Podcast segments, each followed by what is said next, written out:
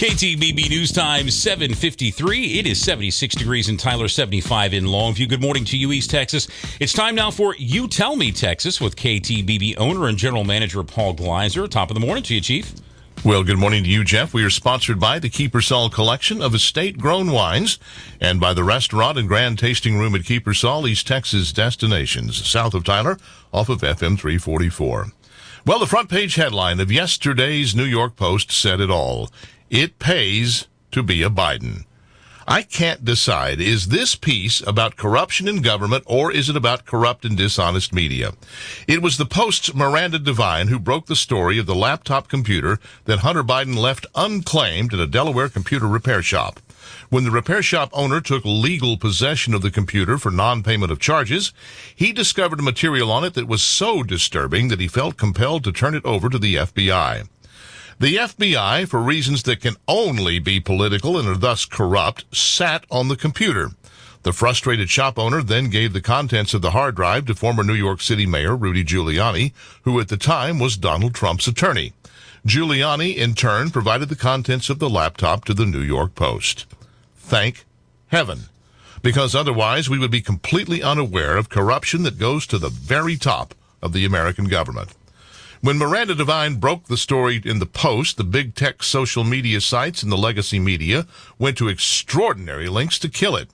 But they couldn't keep Republicans from regaining control of the House of Representatives. House Oversight Committee Chairman James Comer, as he promised he would do, has formally taken up inquiry into Biden family doings as first revealed on Hunter's laptop. The emerging picture is breathtaking. Following up on emails between Hunter and his father, then vice president and now president of the United States, Comer's committee has obtained bank records that make it in, unco- uncontestably clear that foreign governments, with the Chinese leading the way, funneled $10 million to members of Joe Biden's family. The money flowed via a web of limited liability companies formed for no other apparent purpose than to conceal the payments. The skies rained cash. Hunter, his girlfriend, aka his brother's widow, Hallie Biden, Joe Biden's brother, James, Hunter's ex-wife, his current wife, three Biden children, and one grandchild, all received money from foreign nationals, and again, mostly China, all while Joe Biden was vice president. Comer sums up Joe Biden's oft-repeated denials of any knowledge of his son's business dealings like this. The Bidens have received millions of dollars from China.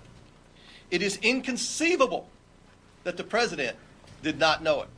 So, what services were provided in return for all that money?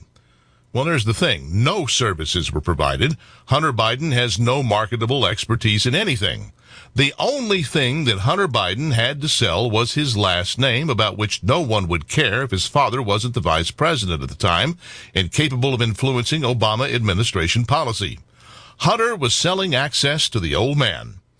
Only the hopelessly naive or the willfully blind can believe otherwise. So it is two stories. It's the biggest government corruption story in living memory. It's the media actively avoiding it. Neither bodes well for the Republic. That's my word. What's yours? Go to youtellmetexas.com and you tell me. So there you are at the grocery store in the, in the wine aisle, and there confronting you are about two zillion bottles of wine, all with very attractive labels. But what's behind those labels? Does the wine in the bottle taste better than the wine in, the, in that bottle? Hard to know unless you already know. And that's why having an estate vineyard and winery right here at home is so nice. At the Grand Tasting Room at Kiepersol, you can actually find out what's in the bottle behind the label, as in try the wine before you buy. And because you know me, you're an insider, which means the small fee that everyone else pays for a tasting sample goes on my tab instead of yours. Just tell them you're a friend of Paul Gleiser and that I sent you. Yes, the wine aisle is great if you know exactly which wine you're looking for, but if you need some help, you can visit the Grand Tasting Room at Kiepersol. And to do that, you go south on Broadway to FM 344, left under the bridge for a mile and a half to the Kiepersol entrance gate on your left, and then follow the signs. Learn more at K-I-E-P-E-R-S-O-L dot com, Kiepersol.com.